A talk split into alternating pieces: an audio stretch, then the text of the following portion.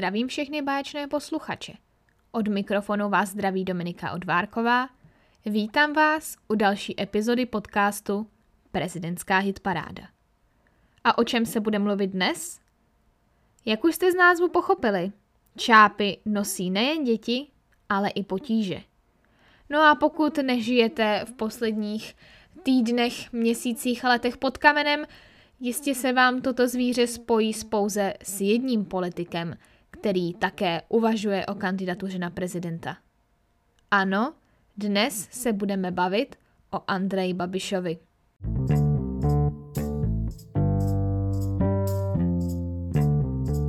Kdyby již měsíc a půl neprobíhala válka na Ukrajině, mluvilo by se pouze o Andreji Babišovi. A proč? No, důvodů je hned několik. Společně si je dnes projdeme. Za prvé, byl od pátku 11. do pátku 18. března hospitalizován v IKEMu kvůli částečné neprůchodnosti střev. To se samozřejmě může stát každému. Ovšem prvních pár dní, kdy nebyl důvod jeho hospitalizace zcela jasný, by se média zmítala ve spekulacích o jeho zdravotním stavu a internetem by létaly memy o tom, jak se musel Babiš hodit marot, aby se nemusel v nedělních otázkách Terezie Tománkové 12. března střetnout s premiérem Petrem Fialou. Ono upřímně i mě osobně to prvních pár dní připomínalo trošku tu situaci, kdy byl pan prezident Zeman na podzim v nemocnici a my jsme vlastně vůbec nevěděli, proč tam je a všichni kolem něj říkali, oni už ho zítra propustí, on je tam jenom kvůli dehydrataci. Tak ano, něco takového se nejprve dělo u pana Babiše. Ovšem nakonec z toho vyplynulo, že to nebylo kvůli tomu, že by Andrej Babiš chtěl tajit svůj špatný zdravotní stav, ale že jednoduše nevěděl a že skutečně říkal to, co mu říkali lékaři a i těm nejlepším lékařům z Institutu klinické a experimentální medicíny jednoduše nějakou chvíli trvalo, než zjistili tu konkrétní příčinu a odstranili její následky. Možná se ale zase tolik nemýlím, konkrétně s tím, že se pan ex-premiér Babiš chtěl vyhnout panu aktuálnímu premiérovi Petru Fialovi. Osobně bych také omdlela z pomyšlení, že vláda v rámci ropného trojlístku v boji proti vysokým cenám pohonných hmot zrušila nutnost přimíchávání biopaliv do nafty ve chvíli, kdybych já osobně byla hlavním pěstitelem řepky, která se k tomuto účelu využívá. Na neštěstí pro expremiéra Andreje Babiše to aktuální Fialova vláda s programem debabiši, debabiši, debabišizace – debabišizace, představte si to slovo, debabišizace, myslela skutečně vážně. Skoro bych se divila, že se Babišovi ještě nepřitížilo, když za jeho hospitalizace přišla zpráva, že české úřady nakonec upraví evidenci skutečných majitelů, aby kvůli jejímu špatnému nastavení Česká republika nepřišla o všechny peníze z Evropského fondu národního plánu obnovy, což by činilo ztrátu skoro 200 miliard korun, což jsou peníze, o které prostě přijít nechcete. Pokud jste se právě vrátili z pustého ostrova, nebo jste posledních několik let žili pod kamenem, tak jde ve zkratce o to, že když byl Babiš ještě premiérem, tak informace, kdo ve skutečnosti ovládá Agrofert, byla důležitá, protože pokud by holding ovládal on, byl by ve střetu zájmu. Právě střetu zájmů už se Evropská unie snaží několik let bránit. A to nejen pomocí legislativy, ale především pomocí této legislativy, která v každé zemi Evropské unie zavádí povinně registr konečných majitelů všech možných firm, ve kterých půjde veřejně dohledat, zdali ten či onen politik vlastní nějakou firmu, má z ní ty konečné výhody, ovlivňuje ji, a proto je ve střetu zájmu. Tenkrát svůj střed zájmů expremiér Babiš vyřešil tak, že svůj holding vložil do svěřeneckých fondů a tvrdil, že na něj nemá žádný vliv. Evropská komise ovšem ve svých auditech, které musela několikrát přepracovat, protože Andrej Babiš s jejich výsledky nesouhlasil, došla k závěru, že expremiér svůj holding ovládá. To Agrofert vylučovalo z vyplácení některých evropských dotací, ohledně čehož se chtěl Babiš jménem České republiky soudit, což nám úplně nepřidalo na reputaci. Jak je tedy vidět, způsob českého výkladu toho, kdo je a kdo už není koncovým majitelem, se Bruselu nelíbil dlouhodobě. Co to české úřady trvaly na tom, že je vše v pořádku. Jednoduše EU si myslí, že bychom neměli majitele rozlišovat na koncové příjemce výhod a osoby s koncovým vlivem a ještě u toho tvrdit, že když má někdo z něčeho výhody a zároveň má moc ty výhody ještě znásobit, tak není ve střetu zájmů. A jak tomu tak bývá, peníze hýbou světem. Jednoduše nechcete přijít o 179 miliard v době války na Ukrajině, možné stagflace, ekonomické krize, uprchlické krize, nevím ještě jaké krize, krize pohoných hmot. Aktuálně je prostě krize, ještě by se mohlo vrátit covid, to by bylo úplně top of the top. A také v plánu novela zákona o evidenci skutečných majitelů z pera Ministerstva pro místní rozvoj. A Ministerstvo pro místní rozvoj tuto novelu už slíbilo Evropské komisi. A když se něco slíbí Evropské komisi, většinou se to také musí dodržet. Obzvlášť pokud nechcete přijít o peníze. Ovšem, být v registru majitelů jako konečný vlastník holdingu Agrofert nebude pro premiéra Andreje Babiše nic nového. Tento čestný post už obsadil v registrech Slovenska, Velké Británie, Německa, a minulý týden i Polské, kdy se tak přistalo přímo na žádost samotného holdingu. Teď je to navíc stejně jedno, protože dle aktuálně platných zákonů jsou ve střetu zájmu jen firmy, které jsou ze čtvrtiny a více vlastněny některým ze členů vlády. Jako řadový poslanec, kterým teď Babiš je, se do střetu zájmu tedy dostat nemůžete.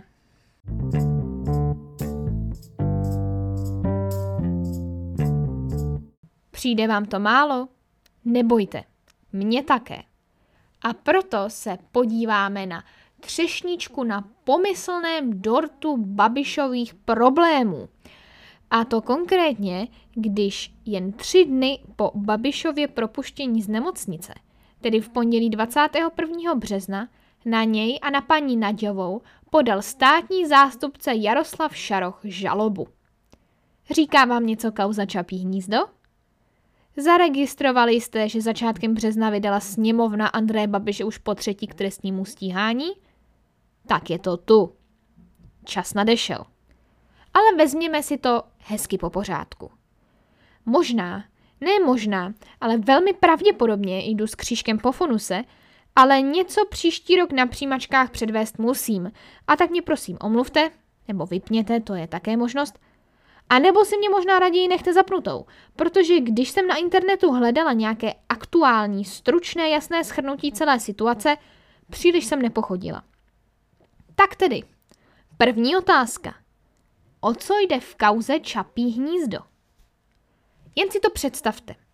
Na chvíli zavřete oči a jenom si představujte. Je krásný letní den roku 2006. Vy vyrazíte s dětmi do zoo, kde krmíte místní kozy a u toho vás napadne, jak by bylo skvělé postavit, dejme tomu, ekopark na Benešovsku, kam by se mohla jet zrekreovat celá rodina. A u toho si nakrmíte ty kozy. S chodou okolností právě stojíte v čele velkého holdingu. Řekněme, že se jmenuje Agrofert, a tak máte peníze na to si takový statek koupit a začnete si ho rekonstrukcí. Nikdo však neví, že statek patří vám protože ho koupila jedna z ceřiných společností vašeho holdingu, zatímco vy se od roku 2008 skrýváte za anonymní akcie.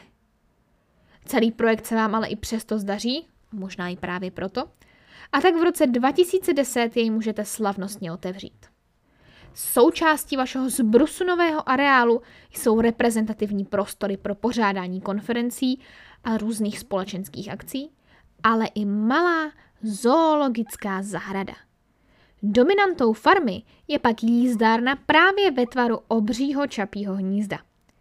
S výjimkou ekocentra, které je v zimě uzavřeno, je celý areál otevřen celoročně a nabízí pořádání firemních akcí, svateb či rodinných oslav.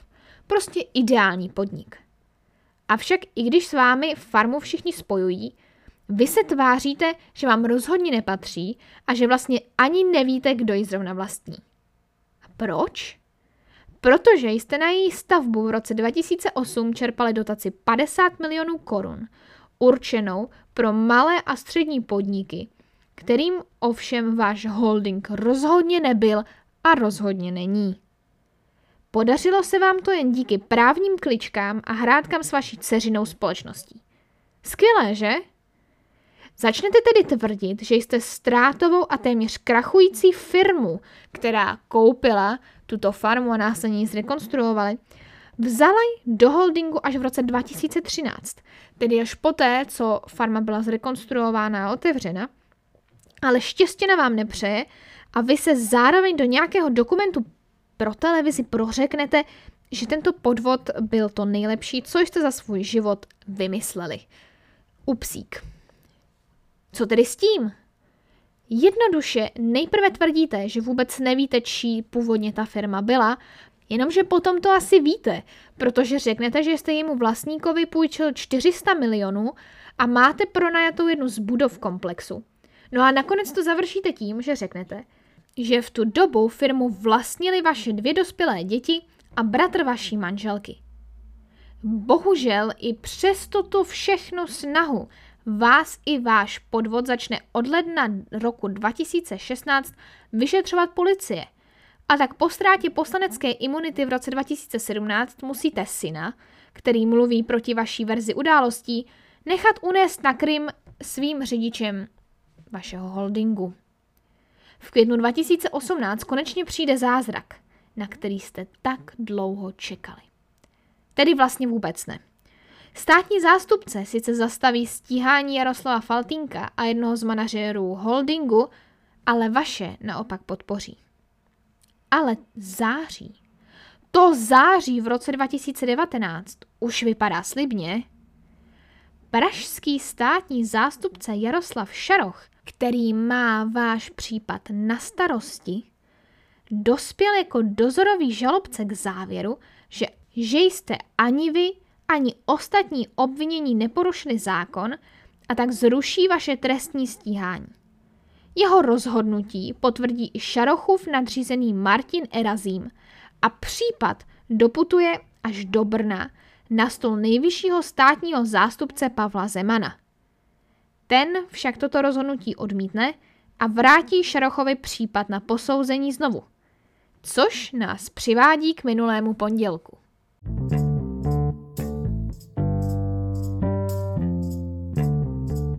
Na řadu přichází otázka druhá.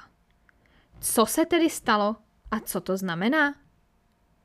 Státní zástupce Šaroch se nakonec rozhodl obvinit někdejší manažerku farmy Čapí hnízdo Janu Naďovou z dotačního podvodu a poškození finančních zájmů Evropské unie. Je to z toho důvodu, že právě její podpis stojí pod žádostí o evropskou dotaci na farmu Čapí hnízdo.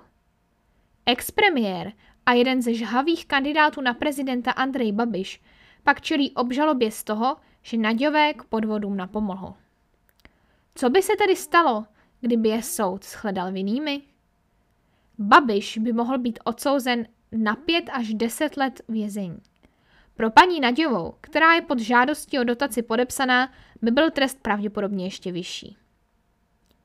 Důležité je také poznamenat, že obžaloba nezaručuje, že se Babiš s Naděvou dostanou skutečně před soud. Natož, aby se soud stihl do prezidentských voleb. Funkcí prezidenta by totiž jen tak mimochodem Andrej Babiš opět získal ne poslaneckou, ale prezidentskou imunitu a tak by jeho stíhání muselo být pozastaveno. Což určitě může být jeden z aspektů, proč by se mohl o tento post ve státní správě pokusit. Mimochodem i přesto, že řekl, že o kandidatuře zatím jen uvažuje, že se rozhodne až na podzim, tak už řekl, že tahle kauza je vykonstruovaná, že se jedná určitě o způsob, jak poskvrnit jeho pověst před prezidentskými volbami. Takže rozhodně skutečně můžeme říct, že o té kandidatuře uvažuje.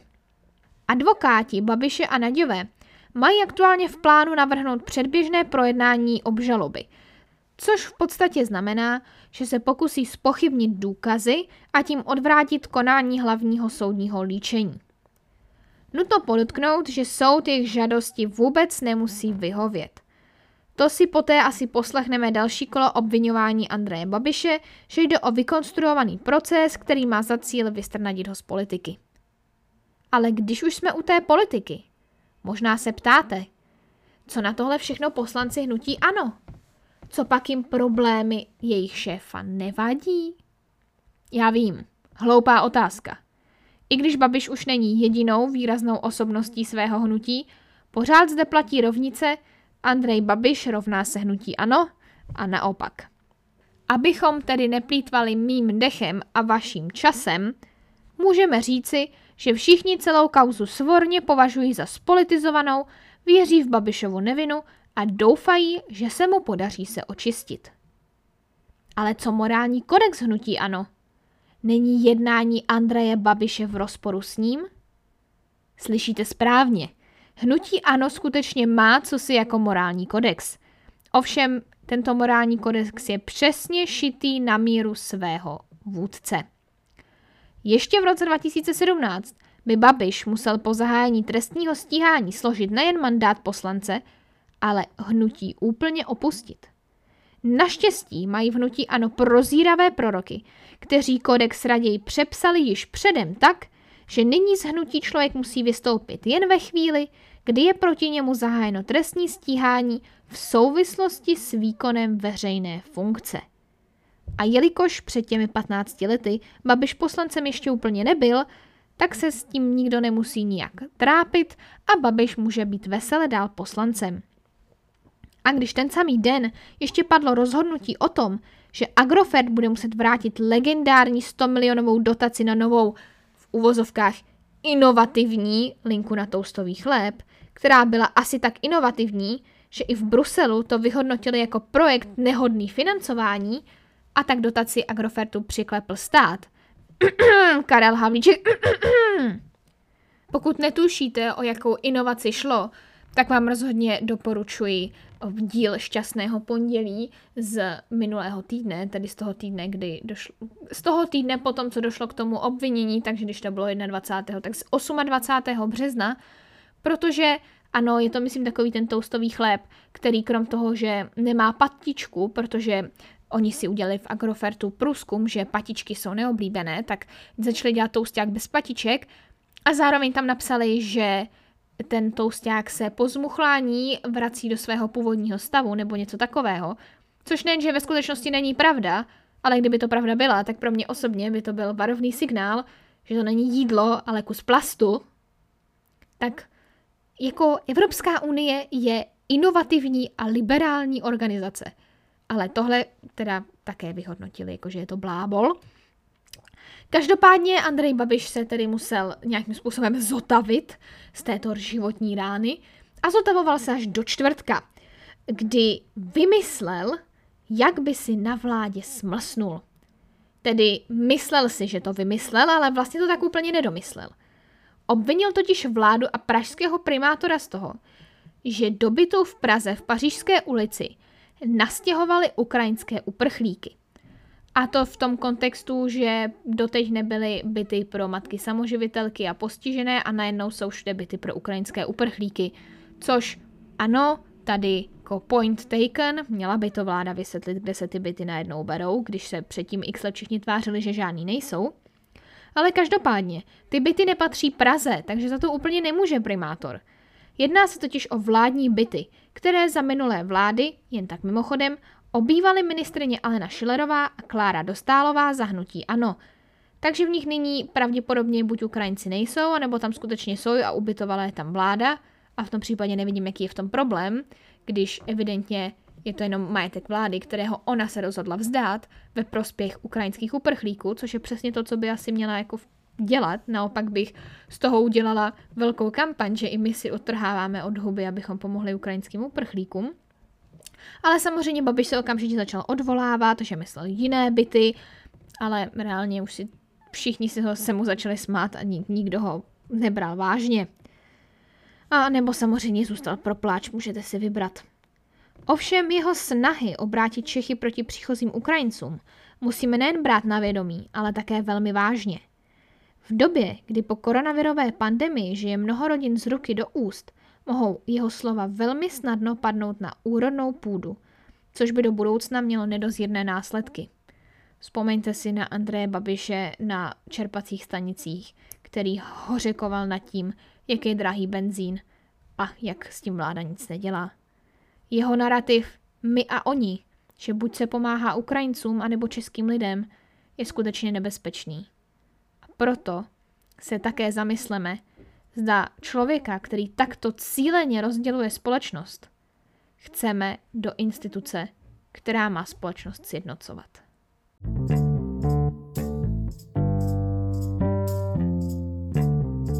A co vy? Zaznamenali jste některý z těchto skandálů? A co si o nich myslíte? Určitě mi dejte vědět na moje sociální sítě, buď na Instagram, kde mě najdete pod jménem gazetka dolní potržítko ML, odkaz bude opět v popisku epizody, anebo na Facebooku, kde mě najdete pod mým jménem Dominika Odvárková. Samozřejmě budu ráda i za jakoukoliv zpětnou vazbu, určitě mě sdílejte, případně pokud jde ve Spotify nebo v Anchoru dát nějaké hodnocení podcastu, určitě ho dejte, budu ráda. No ale to už je ode mě všechno, od mikrofonu se s vámi loučí Dominika Odvárková a zase naslyšenou u další epizody.